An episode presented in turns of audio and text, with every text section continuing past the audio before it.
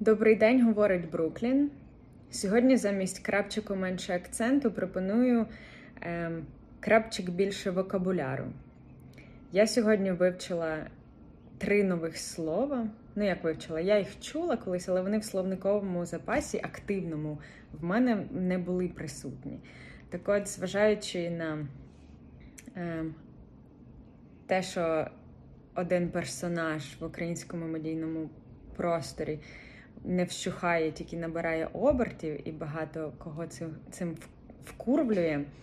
Ем, я планую ці слова використовувати частіше для того, щоб збагатити свій ем, арсенал мовлення. Так от три слова: Blabbermouth, Flabberdygibbet, Scandalmonger. Ем, не будемо тикати пальцями, про кого так можна сказати. Давайте просто вивчимо нові слова. Гарного вам дня!